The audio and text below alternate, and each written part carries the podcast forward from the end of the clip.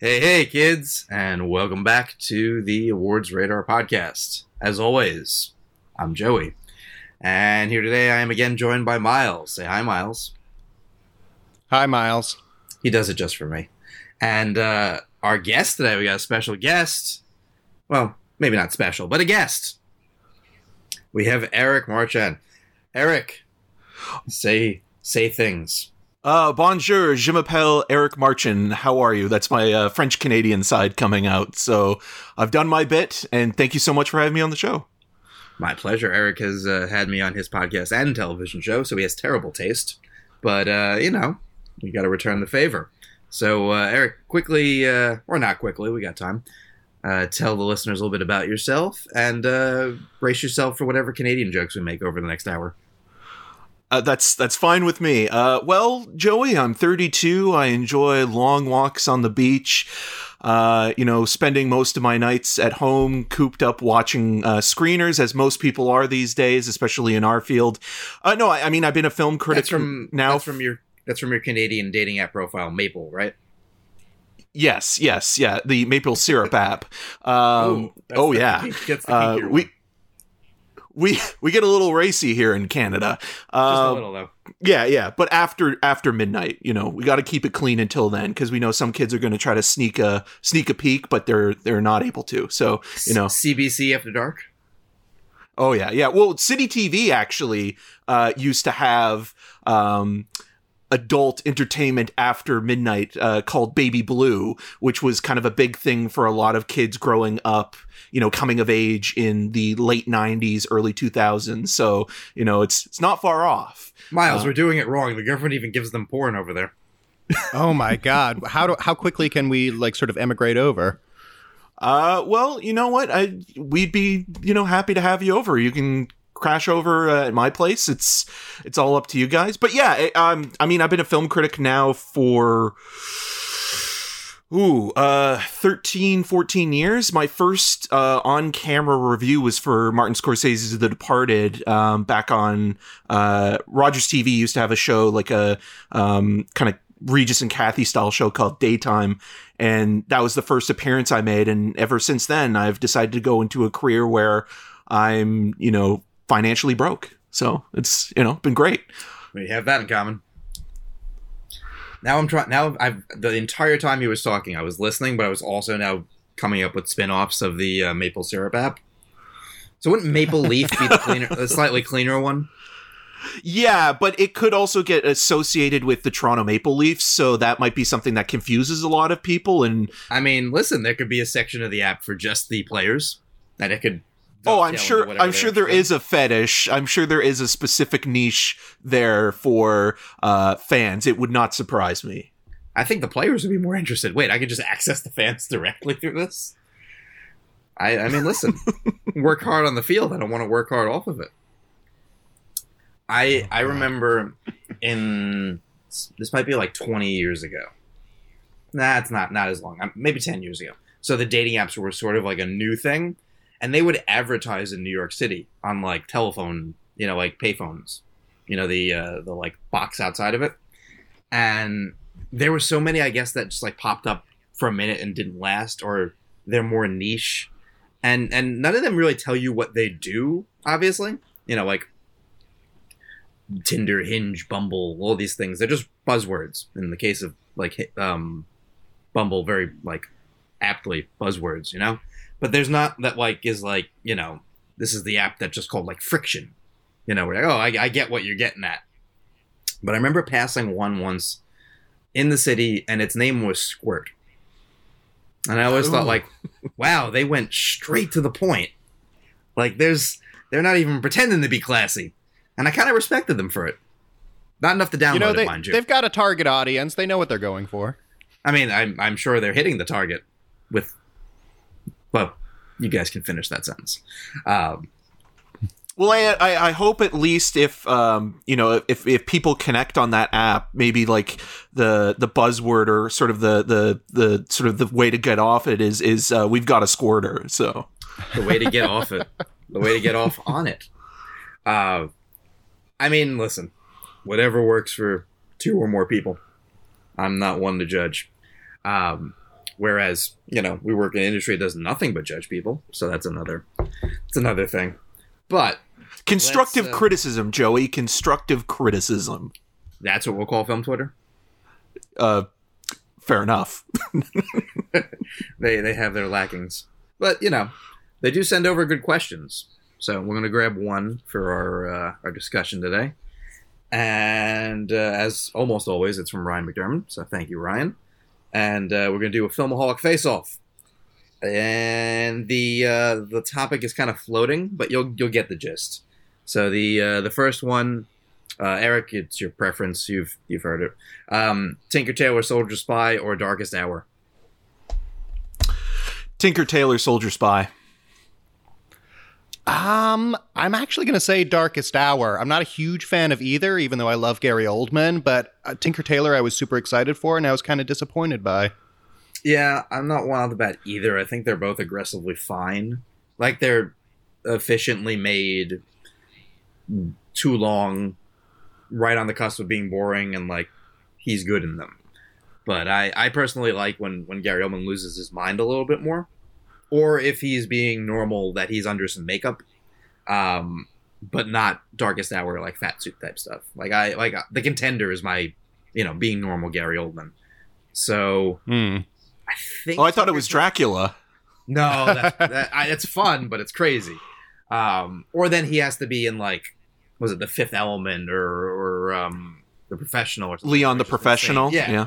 where he's Yeah, a, yeah. where he's an absolute lunatic. Then I, or Sid and Nancy, like, you know, but for his There like, was a time though where G- Gary Oldman was, you know, in that same kind of league as like a Daniel Day Lewis, where like he completely committed himself to the role. And, and, you know, you mentioned, you know, Sid and Nancy, and then also like prick up your ears and things like that, Yeah. where like he completely kind of like if you watch the behind the scenes making of Dracula and you see him like in between takes kind of going nuts in in in the role and then you know you cut to like Winona Ryder or, or Keanu Reeves and they just don't know how to handle you know what he's doing. But it's kind of fascinating how he is completely mellowed out over the last you know 10 15 years and hasn't been as picky when it comes to uh projects. But I, I would say like with tinker tailor soldier spy specifically what i love about it is the minutia and the details of it. And and i think that that's the thing that really um won me over with the movie. And i, I mean i also really love the sir alec guinness um series. And if you look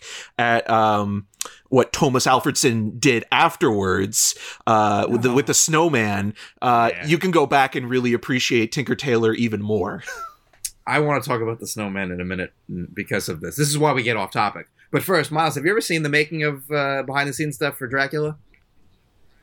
I've seen some of it, yeah, and I know exactly what you're talking about, where he's just kind of like getting increasingly unhinged between takes. Oh and yeah, for listeners, if you if you're not aware, uh, Gary Oldman stays in character the whole time and actually um, kills and sucks the blood of numerous ads on the movie, and they just covered it up. Sorry, that amused me way too much. The Coppola winery is still paying off those cover ups to this day. Yeah, I mean, why do you think there's so many types of the wine? Well that's why the Godfather Coda is out, right? They, I mean, it's not because it's to you know repurpose the Godfather Part Three. It's to continue to hide the secret that Gary Oldman is actually a vampire. Oh, every time there's a new Coppola like remix, whether it was Apocalypse Now or the Cotton Club, it's because there was a new lawsuit from the family. I mean, this is this is just well known inside the Hollywood Beltway. So we probably Can't wait for a Twixt remix. Yeah, I mean, he was doing that live every time. I gotta say, I would have liked to have seen that, where he like mixes the film as you're watching it and edits it. It would have been incomprehensible, mind you, but so was the Snowman, and they released that in the theaters. True that. Yeah, I'll, I'll go with Tinker Tailor on this just to say it. But my God, the Snowman. I love the fact that they they like apparently only shot like sixty percent of the script and had to like figure it out, and you know cast Val Kilmer. and bring in Thelma Schoonmaker, uh, Martin Scorsese's editor, to try to salvage it as well. And like, it's just funny that you know your lead character's name is Harry Hole. I mean, come on, like it's And they always pronounce it Harry Hole. yeah, I mean, I imagine it's supposed to be like Hoove, like you know, some sort of Scandinavian or Hool, yeah. yeah, or you know, they're his coworkers for the last several decades. Like, call him Harry. but no, every time Harry Hole. Um, they were doing. a Well, it's the of work. only it's the only porn parody where they didn't have to change the name. Exactly. Well, that's the thing. I think the other forty percent they didn't shoot was shot in the porn parody. So if you go back and you would, re- eh, hey, Coppola, if you mix these two movies together, I think you find the actual Snowman or Homan, I guess. You know. I think they did change the name though to Harry Holes just to, you know, so they wouldn't get sued. I think that was the one thing that they had to make clear for the adult version. Well, no, it, it, I think the first one is Harry, Harry Hole. Harry Holes is the sequel that they were never going to get to do because you know the first one didn't succeed. Even in the porn world, is economics. Come on. I'm re- Jo Nesbø is one of those those authors that just everything that they've adapted so far Hollywood wise is has not worked, and I'm a little bit nervous for uh, Denis Villeneuve's uh, The Son with Jake Gyllenhaal, which is now becoming an HBO series. But I think if anybody could translate that, maybe it would be him, just because again, Denis, like you know, David Fincher has that kind of cold, clinical sort of commercial style that all kind of goes back to like you know Ridley Scott and uh, Tony Scott and people like that. So Yeah, I mean it's it's a very specific flex. The like, um, murder, you know, mystery, crime thriller that you just keep going back to the well. Because I feel like if you're an author who writes those, and, and granted, I haven't read any of any of Nesbø's books, but I know they almost always get snapped up to at least be developed. It's kind of the same thing, just you know, swap out the the twist or the killer or the reason. Um, so it does come a lot down to the filmmaker, or Right. you know, who's adapting it. Like, what do you, what can you add to this that is either different than than what we've seen? Because like at, the, at its core, like I think you're you're you're more you're more flexible on reading the same thing more than once. Like I don't mind if I read, you know, an author I like and six of the ten books are similar in vibe. It's comforting in that way, I think. But if you were to watch, you know, all those movies get adapted and they were very similar, I think at a certain point the repetition visually starts to set in. So I think that's where you you run into an issue. I'm like, look at the Snowman. Like part of that was it was going to be a, a Scorsese movie. Like it was going to be like a big ass, you know, production. And as it triggered, you know, didn't wind up that way and started to become a smaller movie and a movie where you're like, I have no idea why this is being made. You, you know, it, it gets swallowed up in the like, well, what can we bring to it? And, and you know, three screenwriters, always the best sign. And, and yeah, like all the people involved in this movie should not have made that bad a movie. Like almost by accident. You know, like even if even if you take out Tomas Alfredson, like Miles, you direct from time to time. Like if I gave you a script based on a book that people like, two of the writers were Hossein Amini and Peter Straughan. I gave you Michael Fassbender, Rebecca Ferguson, Charlotte Gainsbourg, Val Kilmer, and J.K. Simmons. I gave you Marco Beltrami to do your score. I gave you Dion Beebe to shoot it. One of your two editors was Thelma Schoonmaker. Like, you would think you could have done something comprehensible at least, right? I mean, one would hope so, but again, so much of it a comes down to is the script competent enough that we can make all the other aspects sing because 9 times out of 10 with these movies you get all the other talent in place, but if the script isn't there, even if it's written by talented writers, then it just causes this trickle down effect where nothing else can really rise to the talent level that it should normally possess. Yeah. Well, even jumping into like this wasn't the first book of the series. Like this was like the fifth or sixth book. So it's kind of odd that they decided, okay, well, the snowman is going to be the one where, you know, we jump in and kind of tell this weird story. And, and a lot of the, the kind of like sinister imagery throughout really isn't that scary. I mean, you know, a snowman being built outside someone's home before they're murdered is kind of goofy and like it got almost into this like soap opera territory with the Chloe Sevigny twins characters halfway through, which was just ridiculous.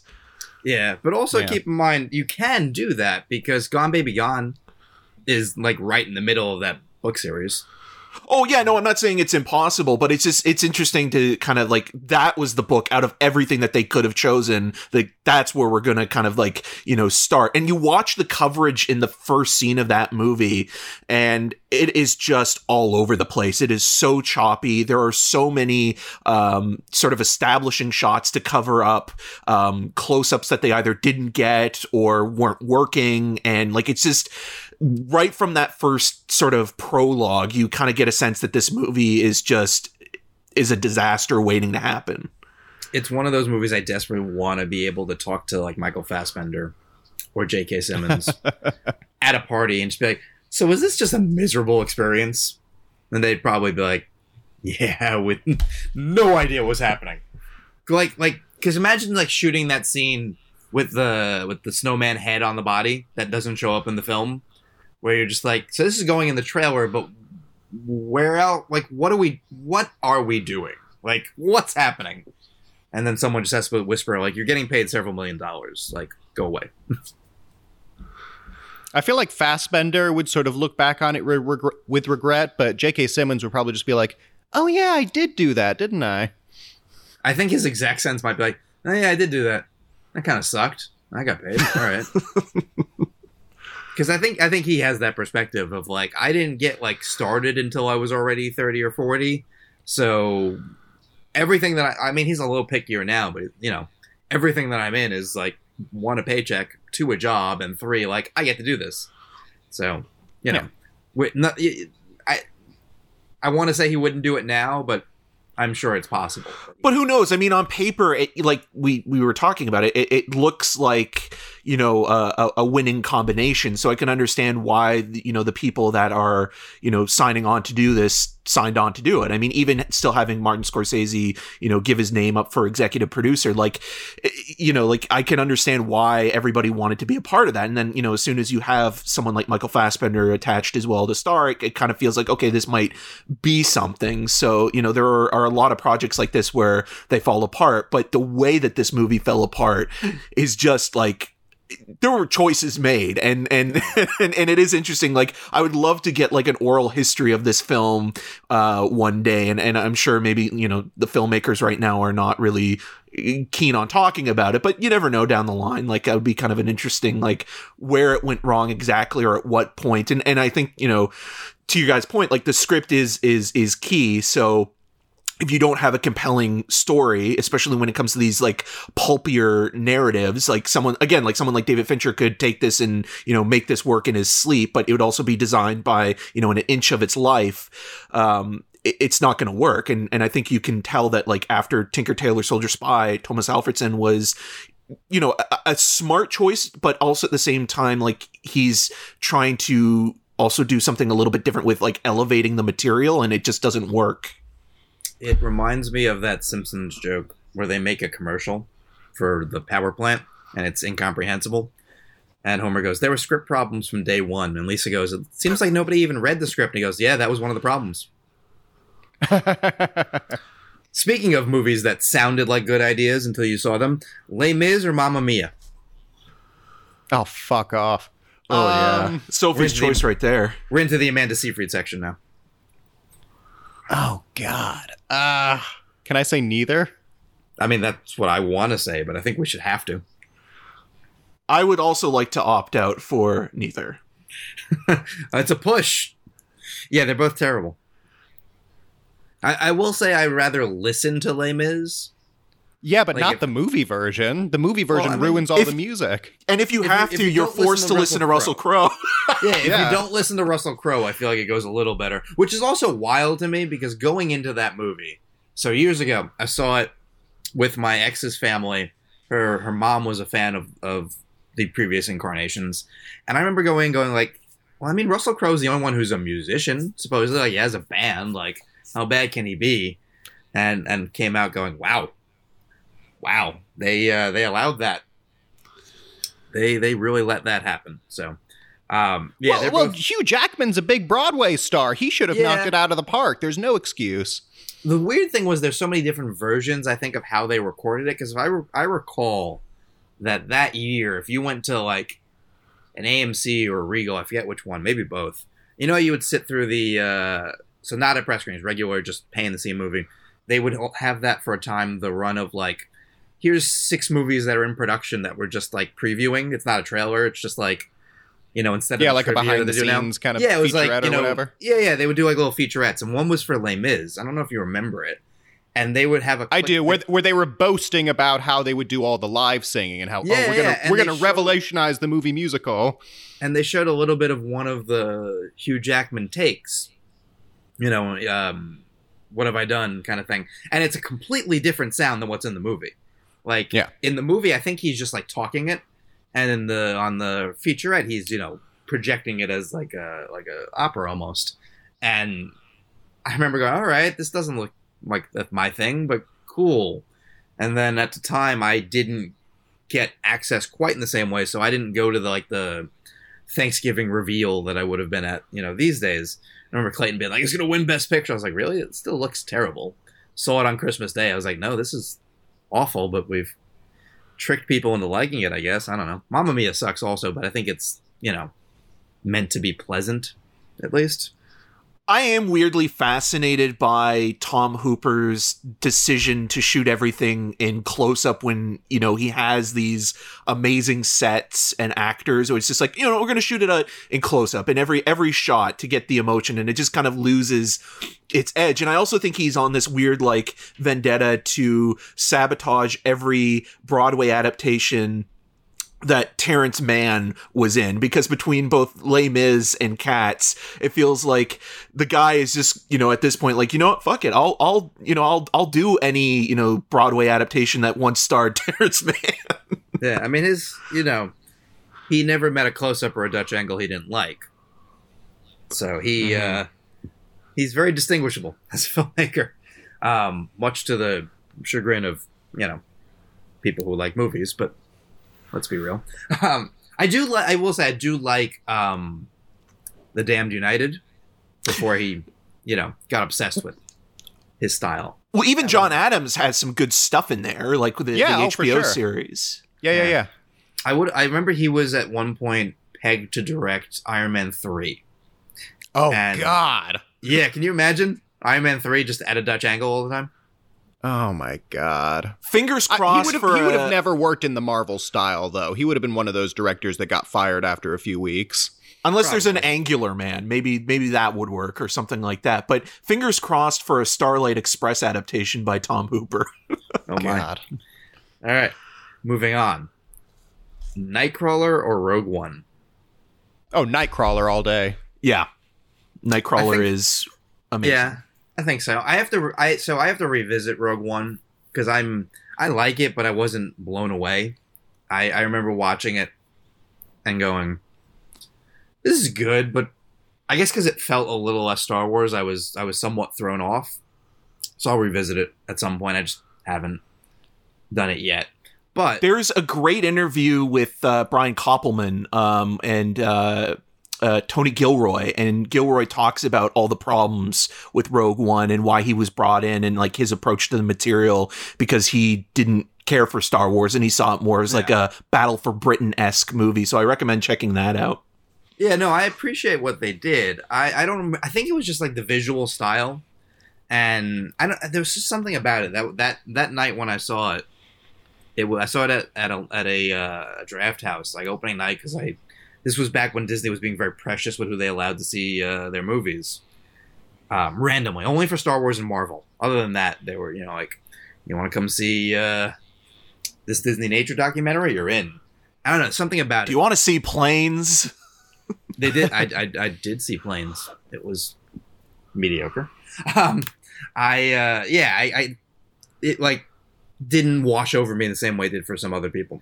And but I will say, Nightcrawler took more than one viewing. Also, I I went to a uh, a press screening like in the middle of the New York Film Festival. I went to just like a regular press screening. Like, can you can you make this? So I slipped it in in between, and I remember not getting it. Not like I didn't understand what it was going for, but I just didn't like I got out of it going, this is what people thought was like almost the new network. All right, whatever. And I and I moved on with my life.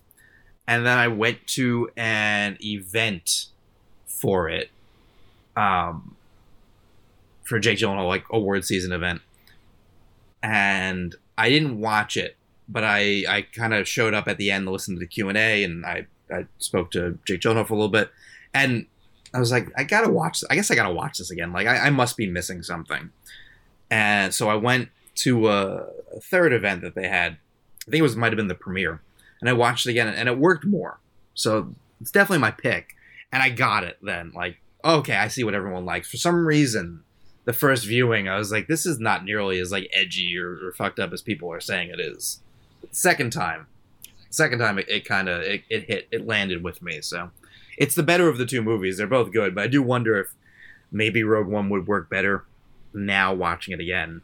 Um, and obviously, this is a Riz Ahmed themed um, yeah thing.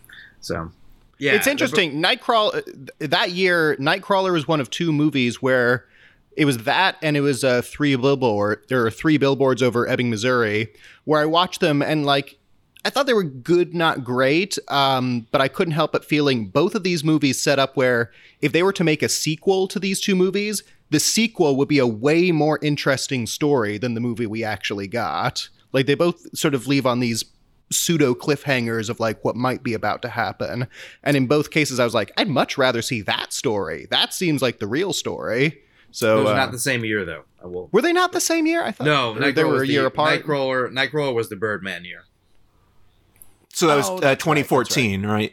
Yeah. Okay, well, the point still remains. yeah, And yeah, no, it, it, Rogue One, I have seen twice. It doesn't get better. fair enough. And we have one more: Detroit or Attack the Block. Attack the block. Definitely attack the block. Yeah, I mean that's boy is that a tonal jarring tonally, but yeah, I've got to go attack the block. I go Detroit. Attack the Block is one of those I didn't get. I gotta say, like I, I went and saw it, and I was like, this is fine. Don't get the fuss. Um, Detroit, I did, I did love. Um, mind you, have not watched the second time because it is a miserable experience, but you know, incredibly effective filmmaking. Um, like, though John Boyega might be better in Attack the Block, I might concede that. Like he's good in Detroit, but Mm. that's very much an ensemble piece, and you're you're more just like marveling over how evil the cops are being, as opposed to an individual performance. So, so it is a stat cap. Yeah, attack the block is is to me like that is Boyega's like not only breakout turn, but like it is a star making turn, and like you can tell that like this kid is going places. But it is also interesting because like that movie came out what in 2011, and it took a really long time for Hollywood to really catch on to him before you know the casting of the uh, the Star Wars movies. Uh, so like it, it was it was interesting that that took a while, and then Joe, Joe Cornish, who directed the film, you know had you know a co-writing credit with Edgar Wright on Ant Man, and you know that fell through and obviously went a different direction than what they were going to make it, and then with the you know. Um, with his kind of medieval kind of kids movie, like it, it, it took him so long to really cash in on Attack the Block's success, which I found really kind of strange. Yeah, he slipped through the cracks in a weird way. Like normally that would be, you know, can we give you a blockbuster? Um, that did not happen. Like they almost treated him like he was a you know a female filmmaker. You made a movie everyone likes. Let's do nothing to help your career. Yeah, it's kind of like the cult classic that never was. Yeah, kind of like in the same way that like, I, like listen, I, I really like Safety Not Guaranteed, but you know, Safety Not Guaranteed launched how many careers, you know, and and and and you know won a, uh Spirit Award, and and like listen, I love it, but Attack the Block fundamentally is a similar like could have done the exact same thing. I don't like it as much as Safety Not Guaranteed, but it is always weird when a movie like that doesn't break through whereas another one that essentially is offering up the same sort of idea, you know, on a budget, science fiction filmmaker, you can envision doing a bigger project. Why one works and one doesn't in that realm is always sort of a mystery. Because he was Joe Cornish was supposed to direct like a Bond esque movie, but then the Broccoli sued that production, which I thought Yeah, was interesting. Right, and then he They- went on to do the uh, the Kid Who Would Be King, and I kind of felt like again like it, there was some anticipation of just seeing like okay what would be his follow-up movie to attack the block? And then the kid who would be king which is fine. I don't think it's a, a great movie but i mean it's it's entertaining. If you're of a certain age i think it would really hit with you but it was just kind of felt like there by the time it got to production like nobody really even cared Yes. Right. Yeah. No, I, I, I believe I've still never seen it. Let us not forget he was also a co-writer on The Adventures of Tintin. Yeah. Yes. Yeah. I've tried to forget that. I love that movie. What are you talking about? Eh, I do too. That's the Indiana Jones 4 that we never got. I mean, it's better than the Indiana Jones 4. I will concede that. But also doesn't like thrill me. Let's say That's it was fine. I, I, I, I'm not. Cry- I'm not crying that they never really got to a uh, a sequel. I am. I cry every night. Well, I mean, I cry every night too, but for different reasons. No, I cry about that in a in a sequel to Master and Commander that we never got as well. I mean, there's probably a porn sequel with a similar title. This Family Guy already did that joke. Nah, when in doubt. Uh, so the follow up question from Ryan is: Out of the six Oscar categories, Joey, that's me, has Mank predicted to win right now? Which is the safest bet and the least safest bet? So I will I will uh, bring up the six categories for you. They are best director, best production design, best cinematography, best costume design, best makeup and hairstyling, and best original score. So that's the six wins I have it getting out of its uh, seven, eight, nine, ten, like eleven or twelve nominations. Hmm. Hmm. Don't know. I would I would like to believe that yeah. I would like to believe that Fincher is uh, is in a really good position to win Best Director, if only because I feel like he's due.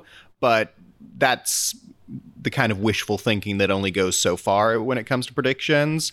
I, I might go lean towards production design. I think, especially out of sort of the contenders this year, that's the one that'll probably pop and stand out. And also, Hollywood loves to reward old Hollywood. Yeah.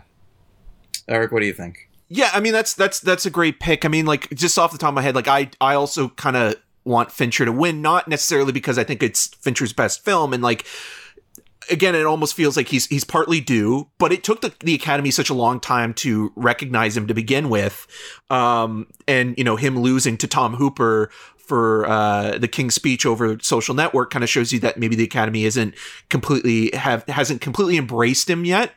Um, So I'd say maybe the one category now that probably could win, but again. Because it's digital, um, the cinematography is one where it's like, oh, I could see them like really kind of like, you know, appreciating the monochrome and, you know, the kind of like the faux uh, grain and cigarette burns and things like that in the film. But I also could see them holding that against uh, Erik Messerschmidt's um, cinematography just because it is digital and everything else around the film seemed to be committed to making a movie that was shot in and around the late 1930s, early 40s. Um, but uh, again, visually speaking, it's such a pristine looking film that I could see, you know, a lot of people going, um, you know, goo goo gaga a- a- after it because it is just a, a very slick looking uh, movie overall. You assume that they would know the difference, which is, you know, Well, that's fair. you think a lot of the academy.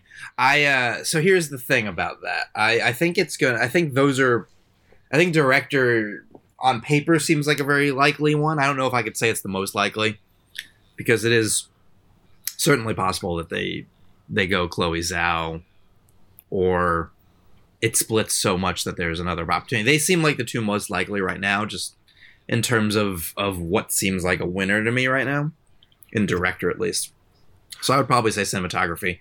But Can I ask You you, a question? What you do you think?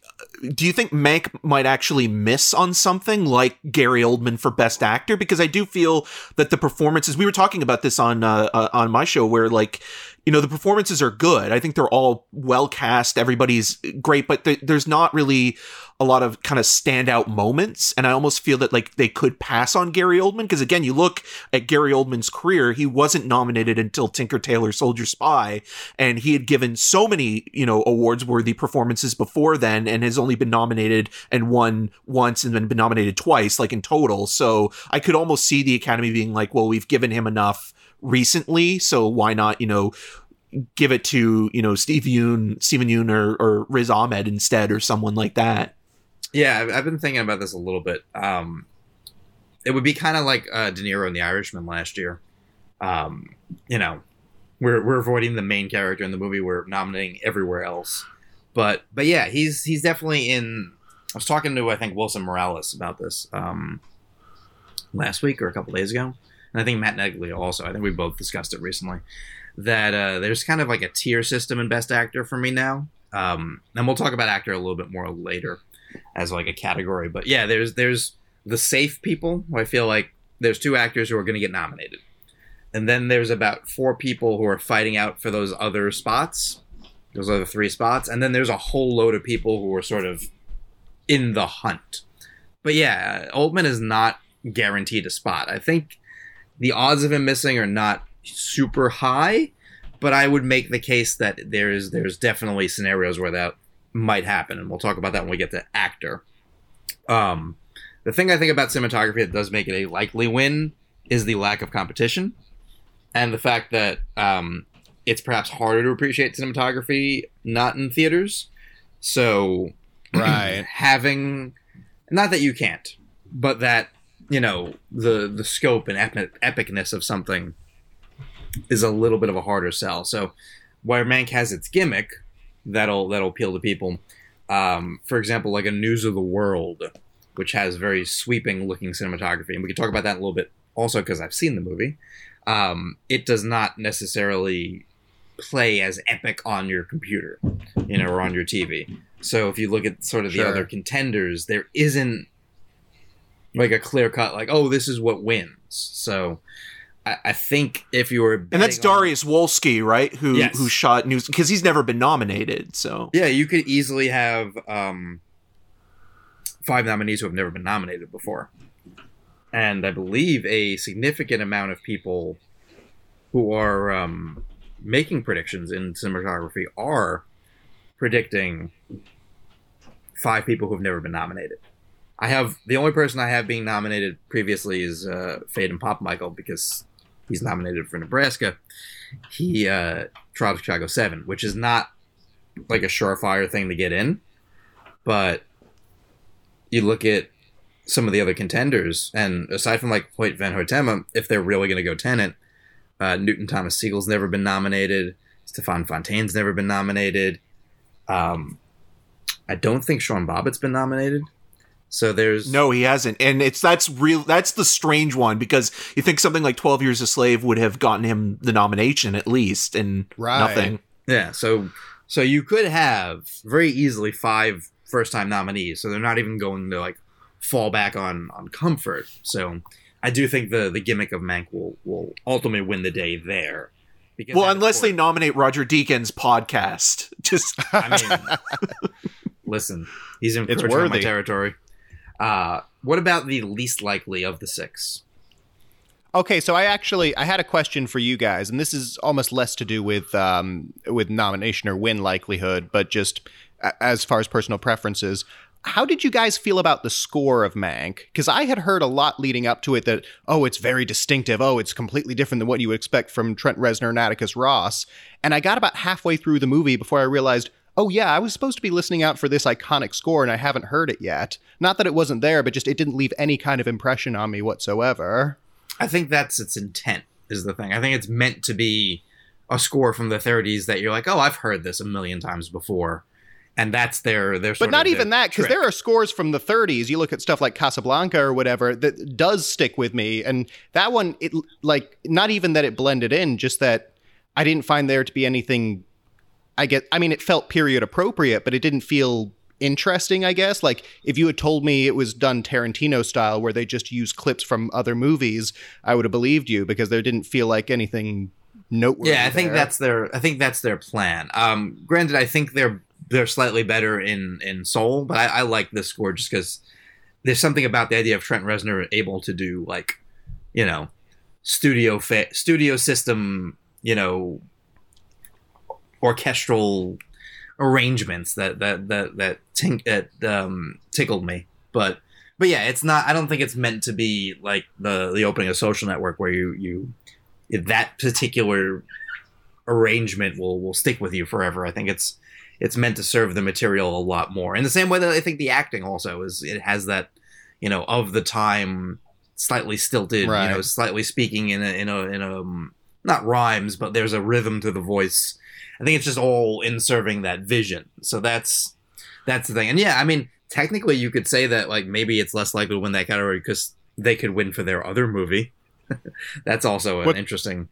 Oh, with Soul? Well, I, I still Yeah. need to see that one. it's yeah, it's still hear that. soul is a very like it- it's at the forefront of the narrative where like with mank like there were times where I was thinking like, okay, when is the score really going to kick in and we're going to get, you know, their version of the big band jazz infused, you know, style. And I would say the only scene that kind of maybe pops out a little bit is the, um, the election day scene um in in, in, in that movie but but that's also just like pure style over substance where like it feels like that's the scene where it's like oh remember this is a David Fincher movie so we're to get one moment at least in this where you know it is kind of him just kind of going all in. And that's where the scene kind of like you know everything kind of clicks. And then like I think I was more taken aback by the cameo in Mank um the actor who- I don't want to ruin it for people but the actor who plays Upton Sinclair than anything else. Like that was the one moment where I was like I had my you know Leonardo DiCaprio pointing at the screen moment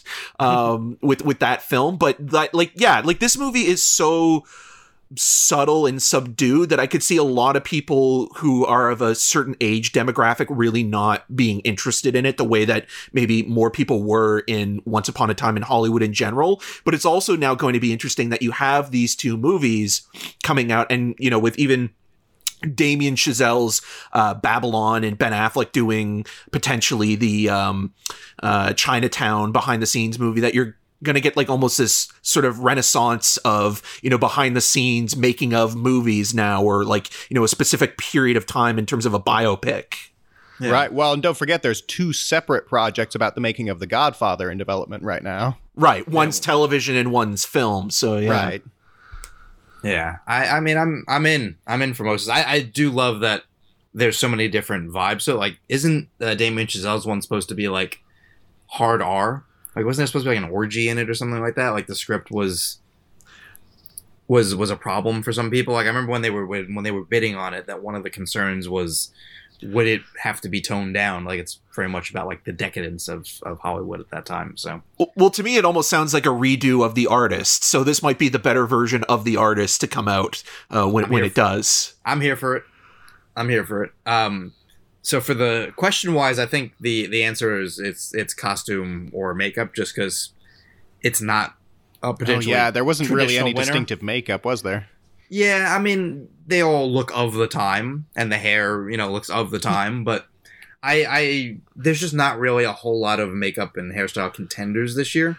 Like I'll give you my five. There's Mank, there's Ma Rainey. There's more Ma Rainey has more makeup and more hairstyling, but I don't know that it's, you know, gonna hit with the Academy necessarily.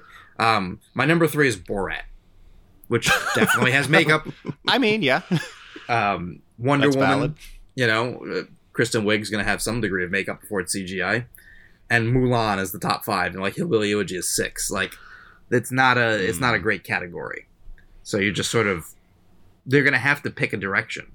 Right. Well, I mean, you you mentioned with it, it is with the Mankup. Um, Yes. I apologize for that, but uh, yeah. But the narrative behind that really is like, oh, Gary Oldman went natural. Like he's not hiding behind prosthetics the way that he did with Darkest Hour. And I could almost see that as a backfire because it almost feels like that category more is better. Like we want to see somebody with, you know, a prosthetic nose or, you know, in a fat suit or something like that. Like it doesn't really, you know, lend itself to, to that category. But then again, you could look at like, Tom Burke, who's playing Orson Welles, and he's only in a couple of scenes, but it looks like they did do something with his his face and you know hairstyle and things like that, and maybe again just the time period specifically. Yeah. It's it's it's one of those things where I could I could see him winning, um, the film winning. I'm sorry, just because, but also, you know, not getting nominated even potentially, um, in costume or uh, makeup and hair song. I think costume is a safer bet for a nomination because it's very you know age you know period appropriate. But again, it's such a not great category this year that it, it's very hard to tell the direction that they're going to go in because there isn't a traditional like oh let's just go here. Closest thing there is Ammonite, and and I, I very easily see Ammonite pulling a goose egg. Do you have um, Birds of Prey in, in one of your other tiers? Because I feel like that could maybe make a, a in- run it's, for it. It's at the bottom of the of the area. Like I, I don't know that um, Warner Brothers is going to bother, Right. but if they do, But keep yeah. in mind, Suicide Squad won makeup a few years back, so anything's Yeah. possible. and they were as surprised as anyone. Yep. Can't wait for that to one day be on Turner Classic Movies. 31 Yes. days of Oscars. Suicide Squad. I, I I'm I'm here for it. Um, it's a good segue into our our topic, um, our main topic. So we're gonna talk about Best Actor in a little bit, but first, our sort of news topic is that uh, Warner Brothers doesn't uh, like making money anymore. No, kidding. Um, most of you know this by now. They're sending their entire slate next year to HBO Max as well as theaters. This is a one year like experiment. You know, smartly realizing in a sense that you know you can't make money at the box office right now, and we don't know when you can. Um, I'd actually, I think, on Eric's shows and even and on a recent podcast here, sort of uh, hinted that I knew this was coming to a degree with uh, with Judas and Black Messiah. So, not like shocking, shocking, but shocking in the sense that they're doing it with everything, and they're not going to hold anything back to you know we're, we're just not going to do it with this movie or we're not going to do it with that movie. They're they're going all in. So i'm curious how we feel about this because i've sort of um sort of come down on on the the feeling that yeah it's it's great if you're an audience member. If you just want to watch movies and you've been upset that you couldn't go to the theater this year I don't know if you've either been, you know, watching things on VOD or if you haven't been seeing newer stuff in the same way. This is a good thing.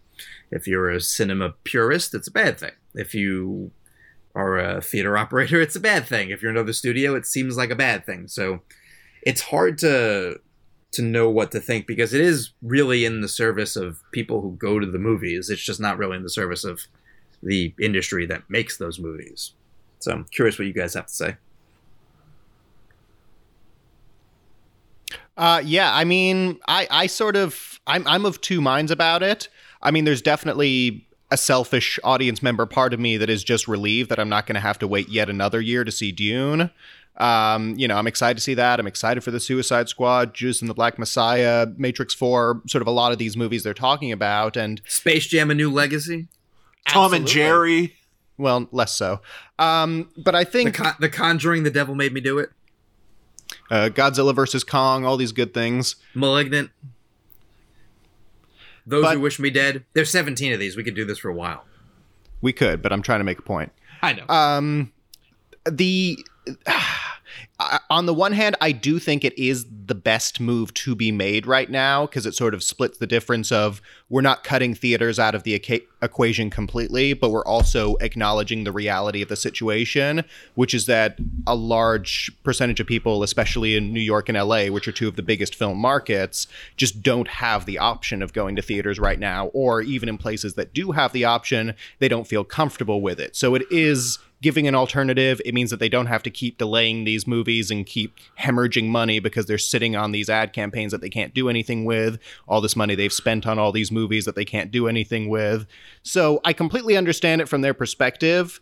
Um, the point has been made that sort of once you open this door in terms of limiting the theatrical exclusivity window, that it's very difficult to close that door again. And I think that's definitely a valid point. I think the smart move, I think, for both the studios and the theaters would be to sort of renegotiate sort of the profit percentage so that theaters aren't getting quite as ripped off. A, so they don't boycott the whole thing, and B, so there's a little there's room for negotiation, especially when the pandemic does eventually lift and people are comfortable going fully back to the theaters.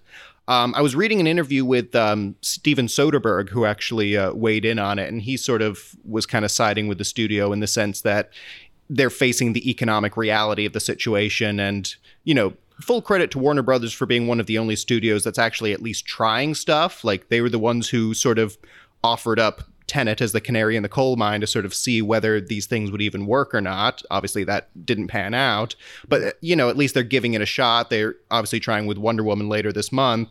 So I think it's sort of the best case scenario we're going to get right now. And, you know, nobody on any side of the equation, whether it's audience, studios, cinema, nobody benefits from bottlenecking the release schedule. And if it gets to the point where we've got two years worth of movies that have to come out in a single quarter, that's not going to be good for anyone because that just means audiences are going to miss out on stuff. Theaters are going to miss out on making the most they could from each movie. Same with the studio. And it just, it sort of dovetails the whole thing but it does potentially open a Pandora's box that will eventually lead to not the death of cinema. I don't think the art of going to the theater is ever going to go away, but you know, like we were kind of talking about before we started recording and like Steven Spielberg and George Lucas sort of famously predicted, I think almost a decade ago, uh, going to the cinema could start to become much closer to the modern Broadway experience where it's more of you only go for like the big sort of, you know, either the big comic book movie, the big billion dollar movie, the big event thing, and then all of the mid-range stuff is pretty much exclusive to streaming and maybe you get some exceptions with more auteur stuff like your David Finchers or your Tarantinos or Chris Nolans but otherwise it's just going to be franchise stuff and it's going to be more of like you know cuz most theaters that we know of now have already sort of become half restaurants where a lot of them are like, you know, you can get a full pizza or you can get a burger or you can, you know, get nachos, whatever you want there.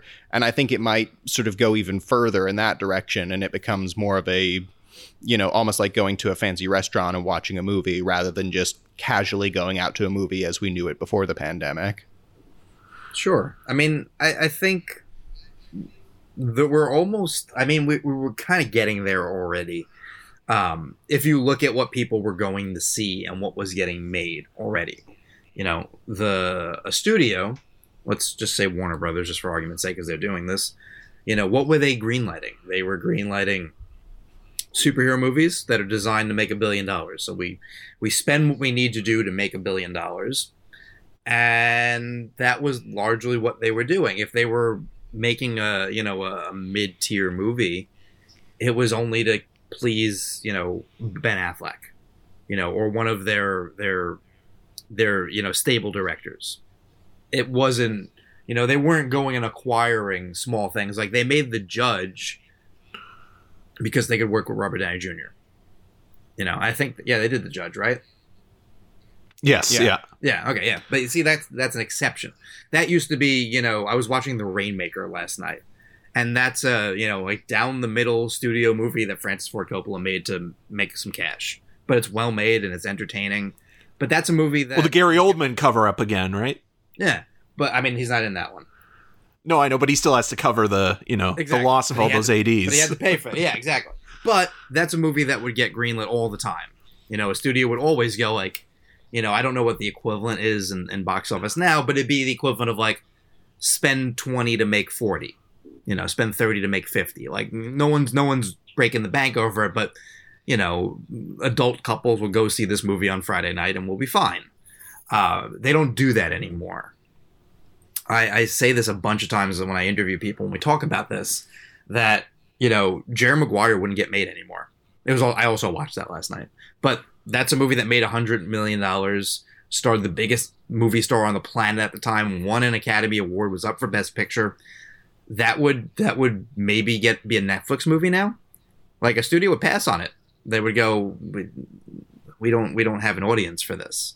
So they've kind of like eliminated the mid range audience. So I think theaters already were billion dollar properties, the occasional counter programming.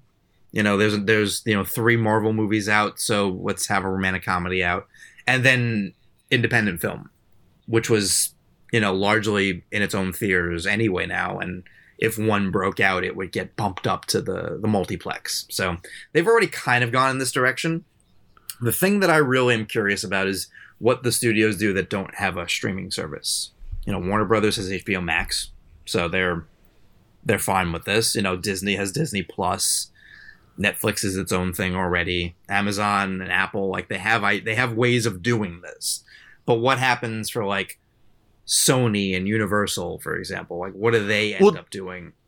didn't Universal sign the deal or was going to sign the deal with uh was it Regal or AMC it was have AMC, like a 30 day window kind of thing. Yeah, to change the, the the the window itself and I could see that kind of being something that even after, you know, the pandemic is is is over whenever that might be um something that kind of changes the way that movies are released because it feels like we were going that down that road, you know, Joey to your your your thoughts. Like we're we're in this stage where things are making a, a, change. And like to go back to like you know internationally speaking like in canada um, at this at this moment, uh, none of those movies that were announced by Warner Brothers next year will be available in Canada to stream. So we have we don't have HBO Max. We have a um, a streaming service called Crave, and they get some of HBO Max's stuff, but it's more so like the TV movie kind of equivalent. So we'll get the Soderbergh movie uh, next week. We got Charm City Kings, but um, they released a, a, a press release, and in that press release it said that so far at this moment, you know, we will not be, um, you know, partnering up with HBO Max and that all of these movies will still be getting a theatrical release when, you know, theaters in the greater Toronto area specifically are all closed right now. We didn't even get The Witches, you know, like that was a movie that was like. Why are you complaining about that? Well, I'm not. I'm not complaining about that. I'm just saying, like the way that that movie was supposed to come out, it was like, okay, um, yes, The Witches is getting a streaming release in the U.S., but it will be coming out in Canada in November. And then the week that it was supposed to get released, Warner Brothers sends out this this you know email saying basically like yeah we're going to remove it from the calendar it's an indefinite release so that is going to be interesting from an international point of view and you have to also think of like what will happen with piracy and things like that. And, um, you know, I, I'd be also just curious to know if, how, you know, far in advance the filmmakers knew about this, you know, coming out. Because I think of again, like someone like Denis Villeneuve, who made Dune, who's this has been a passion project of his for for uh, you know decades now, and made it for the big screen. Like, what were you know his thoughts getting this information and when he got the information? Um, but again, yeah, like it'll be interesting on an international scale to see like how Warner Brothers kind of deals with this because not every country has you know HBO Max to begin with. So well, you guys have that uh, that government health care, so you got to suffer a little bit. No HBO Max for you. well, I'll spend more time uh, at my uh, at my hospital then because I will have uh, you know free healthcare. So, but but other than that, yeah, it's free health. It's good free healthcare and, and cheap prescriptions and, and and legal marijuana. But yes, you can't watch The Witches. No, no. Or Wonder Woman, you know, at this at, again at this moment like Wonder Woman is supposed to play theatrically here in Canada, but again, movie theaters uh, won't be opened and and I do wonder just like the long-term effects of this because Warner Brothers has done it, Disney, you know, has done it with a couple of things with both Soul and Mulan. We've seen it with um Universal with uh Trolls World Tour. I wonder, you know, talking about someone like Christopher Nolan, you know, if Warner Brothers decides, okay, this is working for us, you know, more so than it used to. Does does Nolan move to another studio? And I was even thinking like, you know, what studio would be the one to kind of champion, you know, quote unquote the auteur filmmakers? And it seems like MGM right now is trying to rebrand itself with, you know, the new Paul Thomas Anderson movie. Uh, they picked up the rights for the Ridley Scott Gucci film, so it almost seems like that might be the, you know, quote unquote uh, filmmaker friendly studio uh, in the next few years. We talked about that last week, and yeah, we were, we were kind of coming up empty on where he could go because who would give him his budget? Netflix, but I don't think he ever wants to do that. Um, no, he would love an A24, but they can't afford him. So you know his his options are limited. Also, I love the fact that um, so Trump's America First policy has finally affected Canada by just taking away Wonder Woman. But he won. He finally won that bastard. His, his his parting shot. Well, he uh, he had to win. You know, if so, he was only going to win one thing this year. Yes. I'm listen. I'm happy. I'm happy this way. Um, yeah. So I, I, I'm what I'm curious about, even beyond what the other studios do, is uh, is what's going to happen a year from now. Let's say we're back to normal. Like, what do they take out of this? Is this is it a is it a is it going to stick around? Is it going away? Is it going to be used just sometimes? You know, will they will they have a tier system where certain films will, you know, get the dual release. Some will only go one way, some will only go the other way. And what does that mean? Like, is that their way of stemming off the, the, change? I don't know. It's uh, well, and that's no- that's actually kind of what uh, Soderbergh was touching on in the sense that you know, not every release strategy works for every movie. And I think, you know, we've seen a lot of experimentation this year on different movies ultimately getting different releases based on what makes sense for it. Some going straight to VOD, some going to Netflix, some splitting the difference with theaters and um, and streaming, some doing the paid subscription thing like Mulan. And I think what you're going to increasingly get potentially is that they're going to be a bit more selective of okay what makes sense for this movie. Maybe it came out in theaters but it didn't do so well. So rather than forcing it to hang around for this 30 day window that it's not even going to make great use of anyway you just go ahead and fast forward it to streaming the next week or something like that. So i think we're going to see a lot more experimentation in how movies are released and how specific movies releases are tailored to the movie than you might have seen beforehand. Yeah, or or even just like a, a tier system where you know, like the the you know, like the Tenet in a normal scenario. Let's say that you know, or the next Christopher Nolan movie, you know, might not be a thirty day window, it might be a sixty day window because they think they can they can play it, you know, at a high capacity for two months, and then take the hit of how many people watch it at home, or you know if it's going to be 30 days for all maybe that's a the premium vod where it's you know that that rumored like 40 50 dollar price point.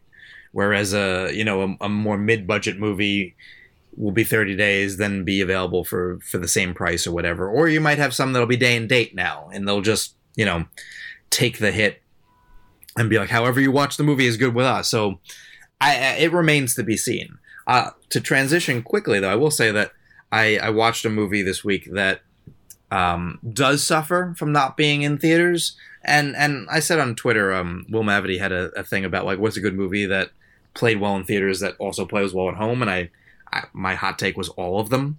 But um, there are times you notice that oh this would have done um, differently in theaters. So the, the compromise I, I would say is nothing's ever worse at home, but there are things that are better on the big screen. Like I, I don't know that Interstellar would have blown, blown me away the same way it did if I watched it at home. Um, all this to say, I saw News of the World, which is uh, clearly had been made to be seen on the big screen, like very sprawling looking western. So I am kind of curious how that's going to do now that you know voters will not be seeing it in the theater. You know, the cinematography is supposed to be you know wide in scope. Um, overall, though, it's good. It's not. It didn't like blow me away. It's it kind of just feels like a good western, and and comes together a little bit in the third act. So for the first like half hour, forty five minutes, you you, you got to stick with it. It's a little little slow going, but overall solid. So I don't want to say too much because not a whole lot of people have seen it yet, but um, it tied into the conversation. Like it's still like a an awards player can get like most of the nominations it was going to get, but uh, it's not going to change the game and suddenly win anything. And if anything, it may suffer just a little bit from, you know, not impressing people the same way because it's not on the big screen.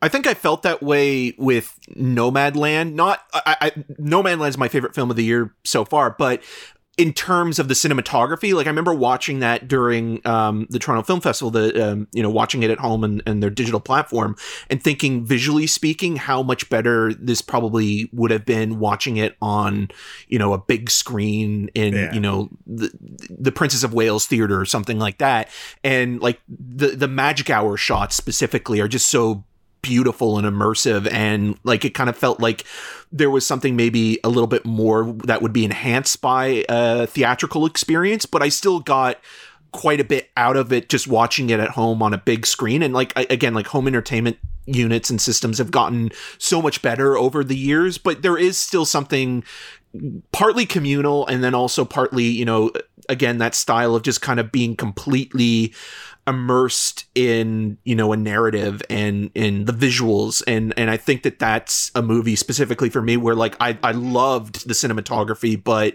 um I felt like oh that might have even been in just a little bit more um poetic if it were on a big screen. Yeah, I mean that's just sort of what this year is in a nutshell, which then makes the awards predictions kind of tough. Um, not impossible, but just another layer to it. So we, we can wrap up by talking about Best Actor. We talked about actress last um, week, and uh, I spoke about it earlier. It, again, tier system. Uh, I believe that there's no world in which uh, Chadwick Boseman and Anthony Hopkins are not nominated. They're your one, two, and probably the only two who can win. But beyond that, that's where things get interesting because currently my three, four, five are Gary Oldman, Riz Ahmed, Ben Affleck. And I think they're three of the people, along with Delroy Lindo, Kingsley Ben-Adir, and maybe Tom Hanks, that are that are, and Steven Yeun, and and w- either Daniel Kaluuya or, or Keith Stanfield from Judas and Black Messiah, whoever goes um, lead. They're still figuring that out. That's sort of your your lineup. You you have you have a top ten, and you're sort of three. I would say like three through eight could be interchangeable, and you have a couple people sort of on the fringes who can who can do it, and that's a that's an odd spot for for actor because normally we talk about how it's like a bloodbath and it, you know there's so many performances that are not going to get in, and it doesn't feel like that this year. It feels very clear like here's two and here's a couple others, but they represent such diverse kind of fare that I, I'm very curious to see how it's going to go. And, and as you as Eric mentioned earlier, like Mank, you know, if it comes down to let's say Gary Oldman against either Riz Ahmed or Ben Affleck, it it does seem like there will be voters who would go like Riz Ahmed's never been nominated. Sound of Metal is a smaller movie. Maybe it's only a nomination. Same for the way back. Affleck has an Oscar, but he's never been nominated for actor. You know, maybe I'm also an alcoholic and I love that performance. There's there's enough out there that you could easily see, you know, an Oldman missing. In the same way that I think like Delroy Lindo is like kind of fallen a bit down because you you can only have so many Netflix movies. You can only have so many, you know, like people start to hem and haw where they where they feel like they're checking the same box over and over again. So curious what you guys think. Right, but it also feels it feels like with Affleck and and and Riz Ahmed to a certain degree that there are probably going to be a lot more passionate votes for yeah. for those guys. Where like again, like Gary Oldman almost feels like a default nomination in in a weird way, and even Delroy Lindo feels like a passionate vote because you know he's a, a character actor that's been around for so long and has this amazing sort of monologue to the camera that I think a lot of actors will kind of get behind and it's a big role like it is a big kind of showy performance but i could also see that losing out because it's more of an action movie. It's probably not going to get um, the same kind of uh, widespread acclaim as BlacKkKlansman did and it kind of felt like okay well this is like us you know giving spike lee a bit of a you know paying him back a bit for not nominating him for for do the right thing so it doesn't really have that narrative push this year. So and then uh, like again like chadwick boseman could factor into supporting actor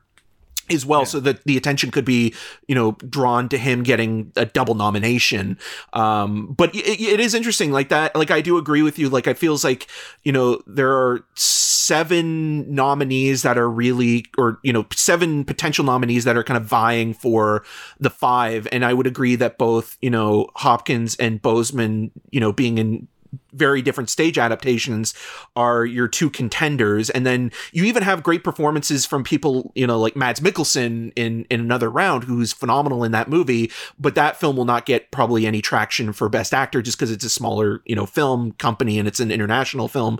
Um, but to be honest, at this point, I would probably say it's between those two. Personally, I would go with Ahmed just because I was kind of blown away by Sound of Metal the first time I saw it at TIFF in 2019, and then again recently, um, just revisiting it. And I just think it's one of those performances that will get a lot of those passionate votes for, and kind of will be like you know a career best performance from a guy who you know kind of came to prominence with uh, you know Four Lions, and since then has been doing a lot of really good work. But then again, like I could also see you know someone like Delroy Lindo kind of gaining a lot of that passion just because you know he's been around for so long, worked with so many people both in film and television, and like you know like a lot of people loved you know his performance in Crooklyn and and kind of felt like that was a really solid little performance, and so yeah, at this point I would definitely say you know rambling aside that it's probably down to Hopkins and and Boseman, and both of which are are very much worthy of the the nominations, but it does feel like a tighter race overall. Yeah, yeah. Miles, um, I, I, I, would I would follow up on that. I completely agree. I think Hopkins and Boseman are the ones to beat, both for nomination and for win. I even outside of nominations, it's hard for me to imagine anyone beating either of them for the win.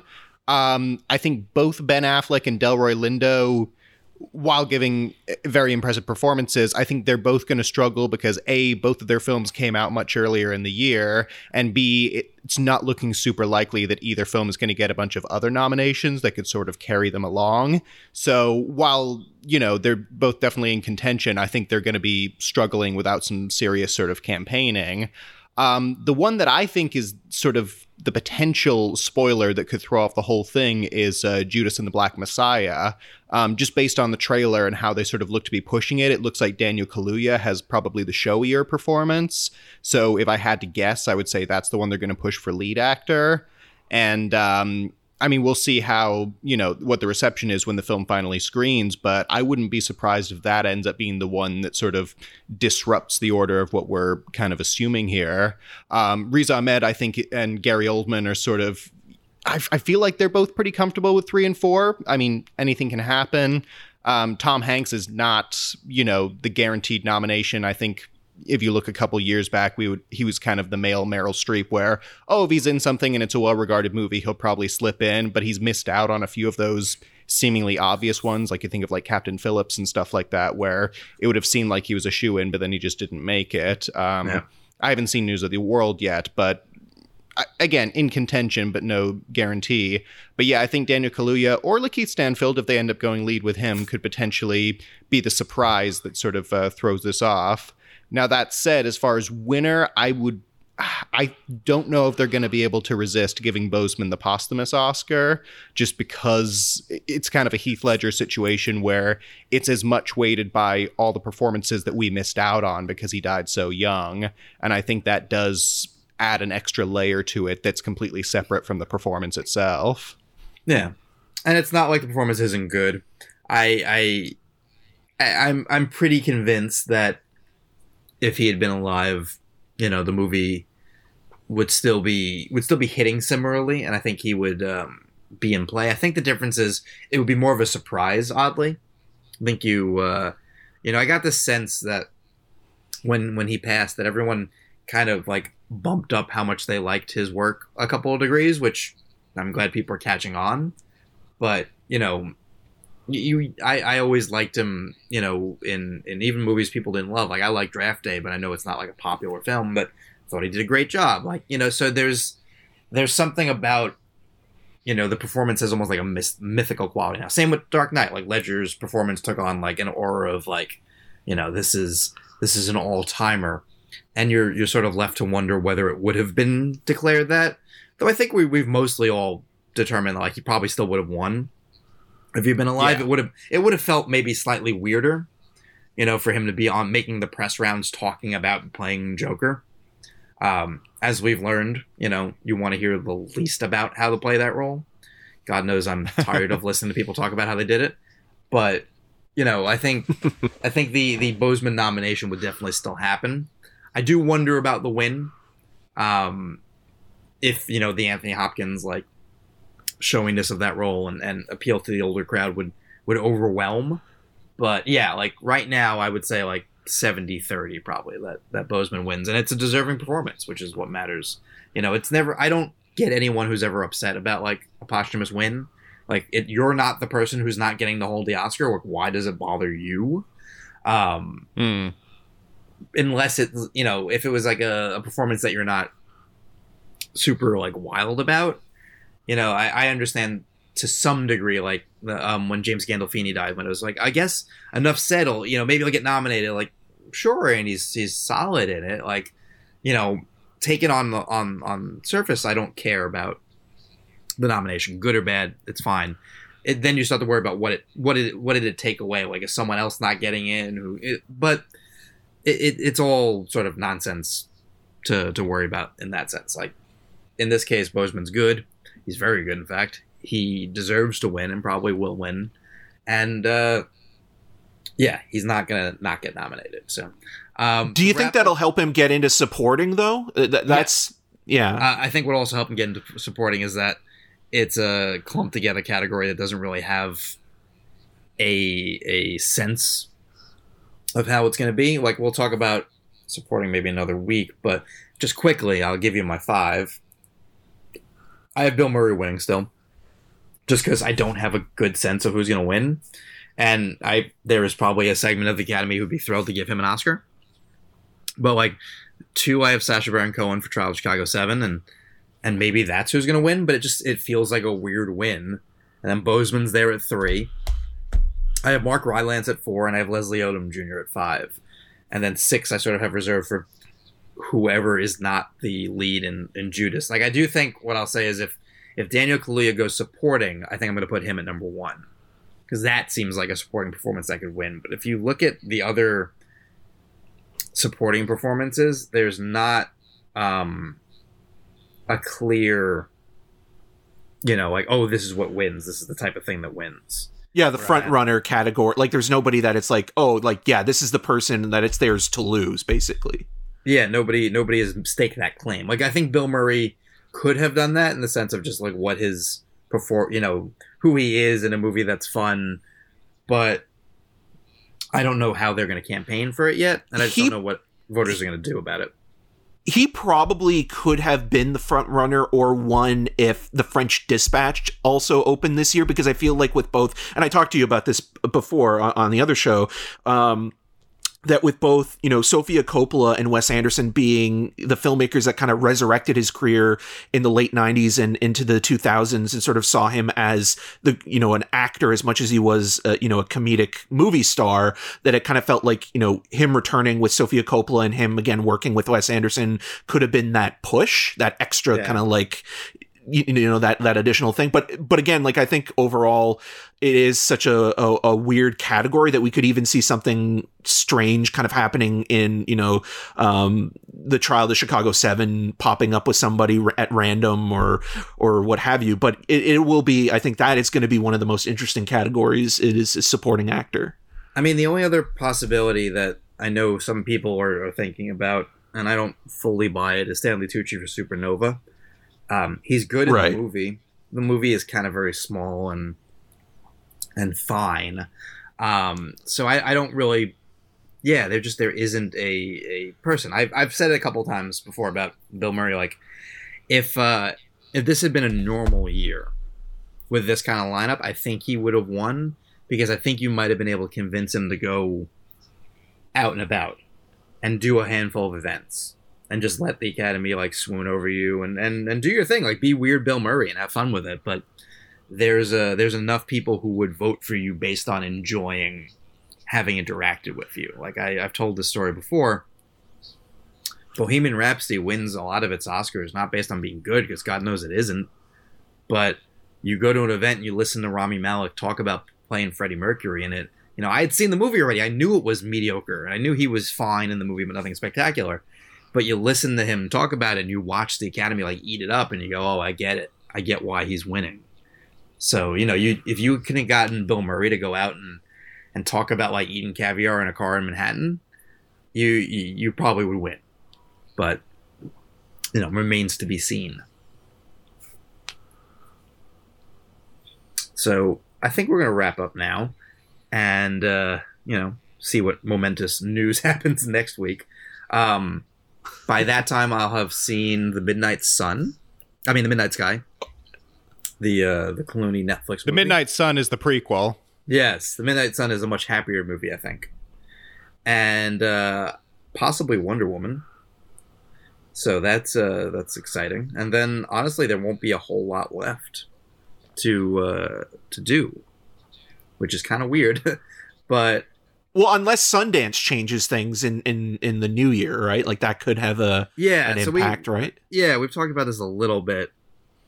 Sundance isn't a, a sort of a last ditch opportunity if you want to want to launch something. So you can't um can't buy something and put it out. I would be shocked if anyone did that. That seems almost impossible. You know, to to you know pick up a new project and uh, and campaign it. But if you're if you're thinking about whether or not to come out during this window, or you want to launch with a little bit of buzz, yeah, I, I would I would 100% look to like Focus on the Card Counter, Apple and Cherry, even though that just sounds like pie flavors.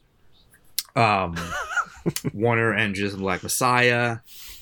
What is it? Uh, United States versus Billie Holiday. If that comes out, like any of these, like potential come, like those who wish me dead. If it's going to come out, um, Next Goal Wins. Um, the Eyes of Tammy Faye, like any of these movies that you have heard nothing about that were pegged as potential releases this year that didn't move their date yet or never had a date, that's your do or die moment. If you're if you're gonna try to make a claim in the race, like if you see a market inefficiency somewhere, your your last ditch effort is go to Sundance, hope you get good reviews, and then you have a month to, to come out in theaters. So I don't know that it's gonna work, but that is your sort of like eleventh hour.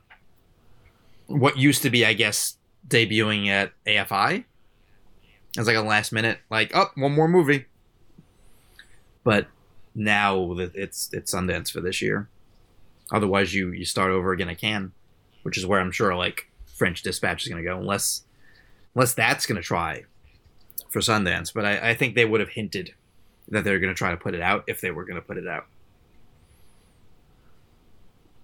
Yeah, I agree with that. Yeah, you you know it, you don't drop like that. Um, yeah, some of these Warner HBO Max movies, like I could see them testing it out with like Those Who Wish Me Dead or something like that. We'll see though.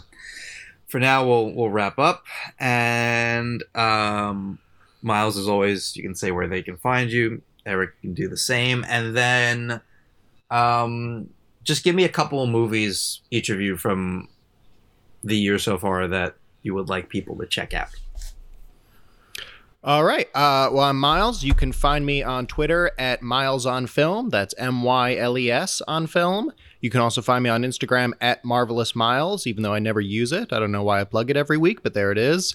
Uh, please check out my short film American Exorcist. You can find it on YouTube under Aftershock Pictures. It's I'm really proud of it and hope more people see it. Uh, as far as recommendations uh, for movies this year, uh, my number one of the year remains Freaky. It's now available on VOD. I cannot recommend it highly enough. It's the best slasher movie in years. It's the funniest movie I've seen all year.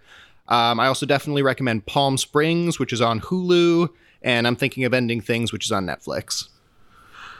And I'm uh, Eric Marchin. You can find more of my uh, reviews and interviews on the social medias uh, Twitter, Facebook, um, Instagram at em6211. Um, I co-host a show on uh, or called the Untitled Movie Podcast with uh, Matt Rohrbeck, and I also host a TV show called Cinema Scene on Rogers TV, rogerstv.com slash cinema scene, uh, where Joey was a recent guest. You can uh, head to that website and see us talk uh, for about a half an hour about uh, similar subjects, excluding the HBO Max news. Yeah and uh, in terms of uh, movies, I would recommend. I mean, I already mentioned uh, Nomadland is one of my favorite films of the year, but one film that I keep talking about to anybody who will listen um, is the Ross Brothers' uh, Bloody Nose, Empty Pockets, which is this weird hybrid documentary narrative about a bar in uh, Vegas on its last day before it closed, with all the the regulars coming back, and it's as cinematic as any Robert Altman or Hal Ashby movie made in the 1970s. It has such a unique kind of style to it, and it kind of again blends, you know, documentary filmmaking and narrative filmmaking. And it's interesting to learn about uh, the production after you've watched it. But it's one of those movies where I just can't stop thinking about it and how, you know, you can take different mediums and kind of smush them together and make them kind of really, really interesting. Um, and then I also recently watched uh, Remi Weekes's uh, His House, which I think, you know, like we talk a lot about in terms of like, you know, the new horror auteur filmmakers like, you know, Jordan Peele, Ari Aster, Robert Eggers. Um, but you have people like this, this Weeks guy and also even, you know, um, other filmmakers that are kind of making their staple on sort of the darker look of uh, depression and sort of mixing that within the genre and mixing metaphor specifically. So I would definitely recommend uh, His House, which is now available on uh, Netflix, and I believe uh, Bloody Nose Empty Pockets is available on uh, iTunes. It's also available on Blu-ray through Utopia and Vinegar Syndrome. Nice. Uh, you can find me, Joey Magidson, Facebook, Twitter, Instagram, Letterboxd, Snapchat, all that, all that good stuff. Uh, movie wise, um, I second most of what everyone said already. Uh, Banana Split. It's a uh, teen teen movie that is incredibly well written. Hannah Marks and Liana Liberato, just a delight. I think it's on Netflix right now. Spontaneous. Um, as I've said, it's as if David Cronenberg directed The Fault in Our Stars. What more do I have to say? Watch this damn movie. Um, Never, rarely, sometimes, always remains one of my favorites, and I think is uh, potentially a bigger awards play than people think. And because I've become a Focus Features fan account, uh, Promising Young Woman, which is a goddamn masterpiece. So, more on that soon. You can watch all of them currently except Promising Young Woman. That one is coming out on Christmas Day. So, talk more about that movie soon. In the meantime, this has been uh, our nonsense, and we'll be back with more of it next week. Thank you to Eric for joining us. And, uh, you know, stay safe, wear a mask, and, uh, you know, hang in there. All right, guys. Take care, everybody. Bye.